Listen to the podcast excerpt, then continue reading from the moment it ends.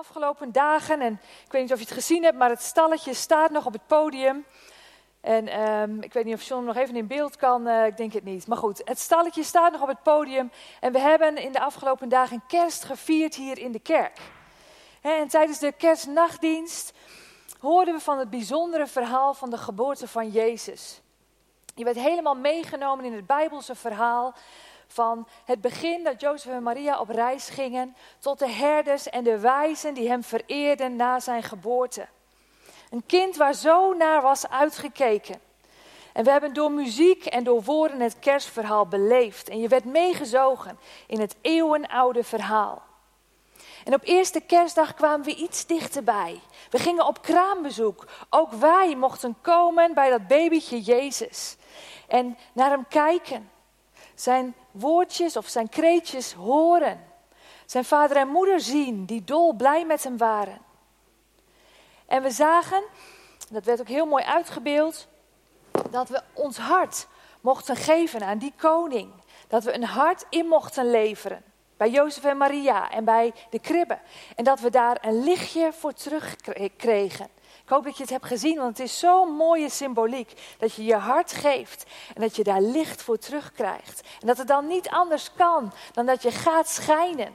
En dat je alles wat je ontvangt ook doorgeeft. Dat licht mag in je wonen en dat draag je met je mee. En vorige week sprak Chris er ook over toen hij vertelde over het verhaal van de wijzen. Over een God die geeft. En een koninklijke transactie die plaatsvond. En als je deze diensten nog niet hebt gezien, dan zou ik ze zeker even terugkijken. Dus we hebben gekeken, we hebben gehoord, we hebben gevierd, we hebben gelachen en we hebben gezongen. Maar wat hebben we ervaren? Wat hebben we gevoeld? Het is een verhaal wat al zo lang verteld wordt, wat we misschien al wel vijftig keer gehoord hebben. En ik zoek dan naar woorden om degene die, nou jij die nu kijkt, om je ook een aanraking te laten krijgen. Maar het zit hem niet direct in de woorden. Die zijn alleen maar ondersteunend, net zoals de beelden, net zoals de muziek. Het is ondersteunend aan wat er echt gebeurt, maar het is nooit voldoende. Want het gaat niet om woorden, maar het gaat om jouw binnenkant. Wat doen die woorden met je? Hoe ontvang je de aanbidding? Hoe ontvang je het in zijn aanwezigheid zijn? En hoe spreekt God door alles heen, ook in deze kersttijd, tot jou? En ik had zelf een bijzondere ontmoeting de afgelopen week. Gearrangeerd door God, ontdekte ik later. En daardoor kwam het kerstverhaal heel dichtbij. Ik zit inmiddels in het eh, tweede jaar van de studie theologie. En met mij een aantal anderen. En een van mijn studiegenoten, daar liep ik uh, vorige week even mee de trap op. We gingen even koffie halen. En uh, ik had een paar weken daarvoor een, een, een, droom gehad over hem. En terwijl, ik weet niet hoe het jou vergaat met dromen. Maar uh, de meeste dromen onthoud ik niet. Ik heb geen idee of ik s'nachts gedroomd heb of niet. Maar zo nu en dan zit er eentje bij waarmee je wakker wordt en dan denk je: hé, hey, wat zou dit te betekenen hebben? En zo'n droom had ik een week of zes geleden. En die droom ging over die studiegenoot en zijn vrouw.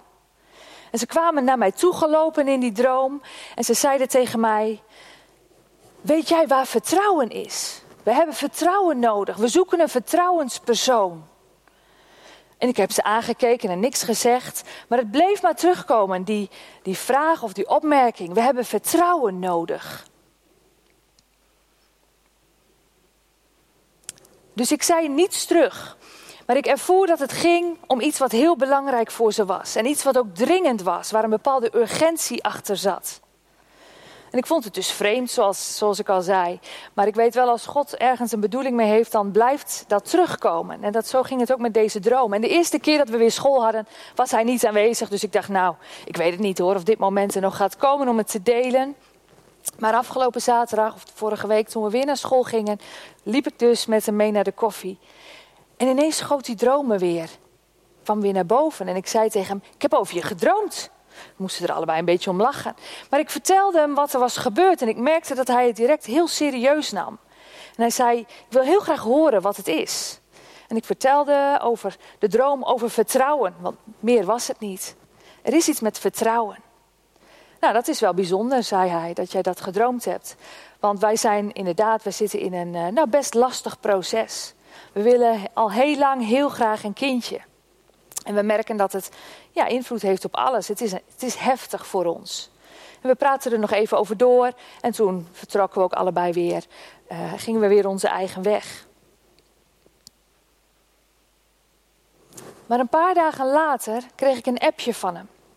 En hij zei: Ik heb het aan mijn vrouw verteld wat je hebt gedroomd. En we vonden het allebei heel bijzonder. Ik wil graag nog een beetje met je delen over ons verhaal. Wij zijn, zoals ik al heb verteld, al lang bezig om een kindje te krijgen. En het is een moeilijke weg. Maar we hebben een poosje geleden een buitenbaarmoedelijke zwangerschap gehad. Met een operatie tot gevolg. Dus we vinden het nog spannender dan ik je al vertelde. En twee weken geleden kwamen we erachter dat we in verwachting zijn. En binnenkort gaan we een echo maken om te kijken of het, hoe het er nu voor staat. Dus ik was helemaal, ja, ik, ik sprong op en ik dacht, wow, wat gebeurt hier? Wat bent u aan het doen, Heer? En zei, wil je meebidden, want over twee dagen is die echo. En natuurlijk deed ik dat. En op die dag, dat was afgelopen woensdag, appte hij me. Carlien, goed nieuws. Het vruchtje zit op de goede plek. En het hartje klopt al. Beter nieuws hadden we niet kunnen krijgen. Hij was euforisch. Voorzichtig, maar toch euforisch.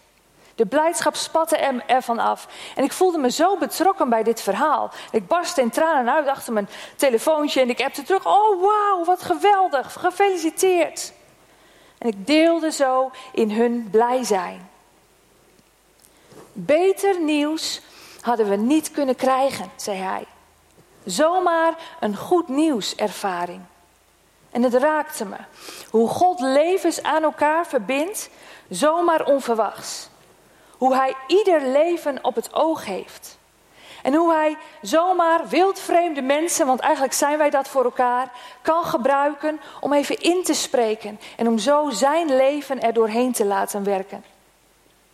Ieder leven heeft hij op het oog. En in dit geval dat piepkleine babytje van nog maar een paar weken oud in de buik van zijn of haar moeder. Hoe belangrijk God hem of haar nu al vindt, nog voordat hij geboren is. En daarmee zegt hij: hou vol, ik ben te vertrouwen. Ik wist niet wat God ermee wilde. Hij had een duidelijk plan. En de baby die we met kerst vieren, is, was ook zo'n groot geschenk voor de wereld. En zo heeft God ieder mens op het oog. Dat werd me meer dan duidelijk. Van het kleinste frummeltje tot de oudste oma. Ieder ziet hij. En met ieder heeft hij een plan. Goed nieuws. Een geschenk uit de hemel ben je. En toen jij ontstond in de buik van je moeder, kunnen de redenen van jouw ouders heel verschillend zijn geweest toen ze wisten dat ze je kregen. De manier waarop je bent verwekt, de manier waarop je zwangerschap is verlopen en hoe je opgroeide, is bepalend voor wie je bent geworden. Maar de reden die God had om jou op deze aarde te laten komen, kan van hele andere aard zijn geweest dan die van jouw ouders. Want in iedere opvoeding zitten hiaten, momenten die anders hadden moeten gaan.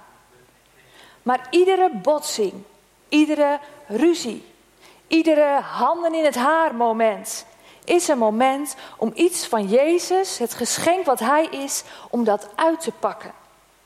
En het gaat dan niet om dat moment zelf, maar om hoe het daarna verder loopt. Want God gaf Jezus niet op het moment dat hij het zo zat was met zijn volk dat hij het niet langer zag zitten. Dat hij zijn hoofd schudde en dacht: wat moet ik met jullie? Nee, hij, hij kondigde de geboorte van Jezus al ver van tevoren aan. Het gesprek na de ruzie, na de discussie of na het schelden, na het moment wat, een moment wat zwaar was, dat voerde God de Vader door Jezus te sturen. Hij gaf iets, terwijl hij alle reden had gehad om zijn volk de deur uit te zetten. Als je niet luistert, dan kan ik niet meer met je omgaan. Hij had er alle reden toe, maar hij deed het niet. En hij kondigde zijn reddingsplan al lang van tevoren aan. En wat deed hij? Hij gaf.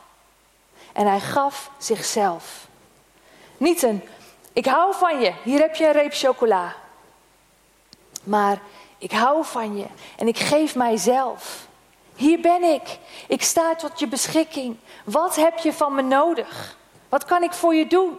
Je kunt op mij rekenen. We zijn allemaal mensen. We worstelen. We gaan door processen heen. We maken dingen mee die heftig zijn. En onze boodschap vandaag, juist ook met kerst, is Jezus. Hij zorgt voor je. Hij houdt van je. Hij geeft nooit op. Al heb je jezelf misschien opgegeven. Je hebt misschien te maken met ziekte, met pijn. Je worstelt met verslaving, met geheimen, met ontwrichting in je familie of in je vriendenkring. Roep Jezus aan en hij zal je nooit wegsturen of wegduwen. Er is niets wat je hebt gedaan wat hij niet kan vergeven. En Jezus is het kerstgeschenk van God. En in Hem, in dat geschenk, zit alles wat we ooit nodig zullen hebben. In deze tijd en in de eeuwigheid. God gaf ons niet een heleboel cadeautjes. Hij gaf één geschenk. Eén groot cadeau waar alles in zat. Alles is ingepakt in Jezus. En God hing zijn kerstgeschenk aan een boom, aan het kruis. En dat laat zien wat we bijna niet in woorden kunnen uitdrukken. Dat brengt ons tot wat niet te bevatten is, wat een mysterie blijft. De liefde van God door Jezus. Liefde. Een woord wat we soms zo makkelijk uitspreken. Wat bijna geen betekenis meer kan. Je kunt het bijna ervaren alsof het geen betekenis heeft. Jezus houdt van je. Maar dit zijn toch de woorden waarmee God zijn zoon naar de aarde stuurde. Omdat hij van je hield. En waarom houdt hij dan van je? En dan komen we weer terug bij dat daar bijna geen woorden voor, te vinden zijn. Hij houdt van je. Omdat hij van je houdt. Niet om wat jij hebt gedaan. Niet omdat je iets hebt, wel of niet hebt verdiend. Hij houdt gewoon van je. Het is een mysterie. En dat geschenk Jezus wordt bij het uitpakken steeds groter, steeds voller, steeds mooier, steeds meer, steeds verrassender.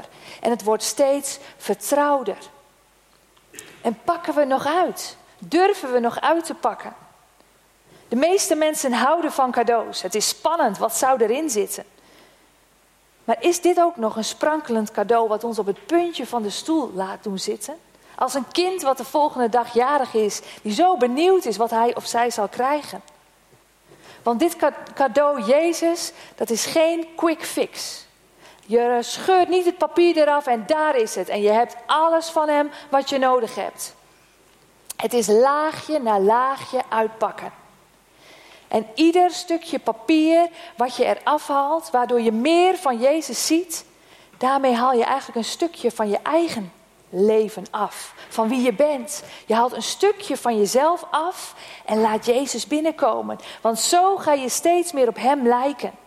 Dat papier, dat ben je dus zelf. Laagje voor laagje open je het cadeau Jezus.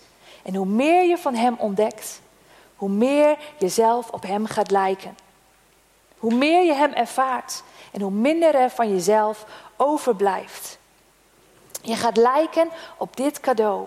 Wat we in deze dagen vieren. Alsjeblieft, zegt God, hier is het. Pak mij uit.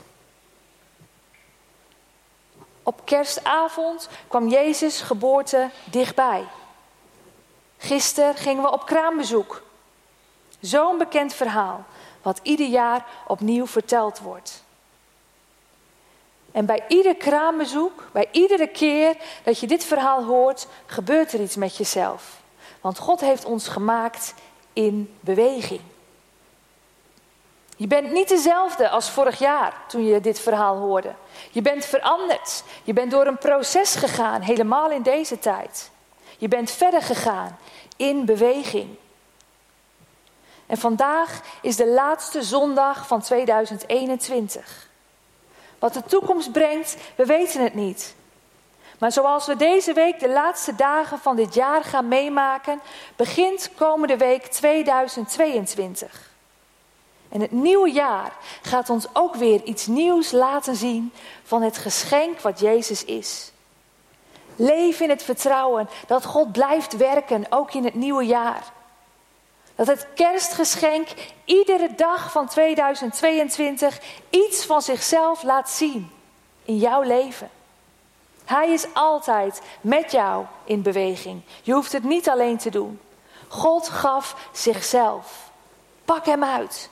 En ga staan in de volheid van wie hij is en wat hij voor je heeft gedaan.